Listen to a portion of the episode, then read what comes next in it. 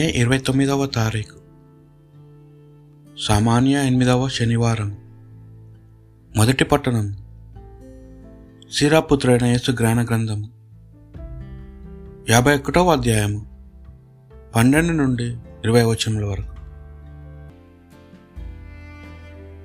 నన్ను మృత్యువు నుండి కాపాడితివి.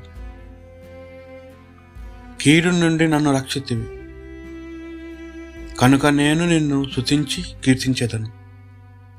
ప్రభు నేను నిన్ను కొనియాడెదను. నేను బాలుడుగా నున్నప్పుడే దేశ సంచారములకు పూనుకొనకు పూర్వమే ధైర్యముగా విజ్ఞానము కొరకు ప్రార్థించి తిని దేవాలయమునకు వెళ్ళి ఆ వరము కొరకు మనవి చేసి తిని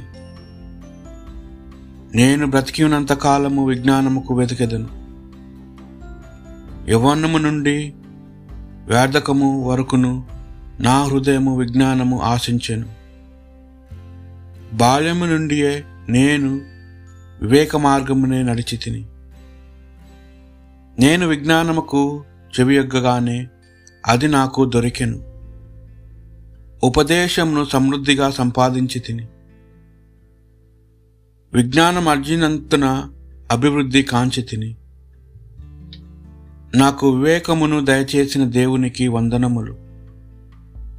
నేను విజ్ఞానంగా జీవింప నిశ్చయించుకొని తిని మంచి సాధింపగోరి తిని. గనుక నేనెన్నడూ నిరాశ చెందను. నేను విజ్ఞానము కొరకు పోరాడి తిని. విశుద్ధ వర్తమును అలమర్చుకుంటుని. దేవునికి ప్రార్థన చేసి నేను ఎంతటి అజ్ఞానినో తెలుసుకుంటుని కాని నేను విజ్ఞానంను అభ అభిలాషించి తిని. నిర్మల హృదయమును అలవర్చుకొని దానిని సాధించి తిని. దానిని అర్జించినప్పటి నుండి వివేకవంతునైతుని ఇక నేను దానిని విడనాడను. ఇది ప్రభువాక్ భక్తి కీర్తన. ప్రభు కట్టడలు నీతియుక్తమైనవి. అవి హృదయంనకు ఆనందము చేకూర్చును. ప్రభు విధులు నిర్మలమైనవి.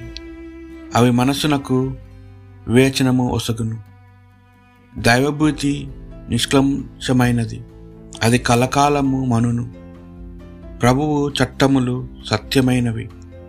అవి అన్నీ ధర్మమైనవే. అవి మేలిమి బంగారము కంటే ఎక్కువగా ఆశింపదగినవి.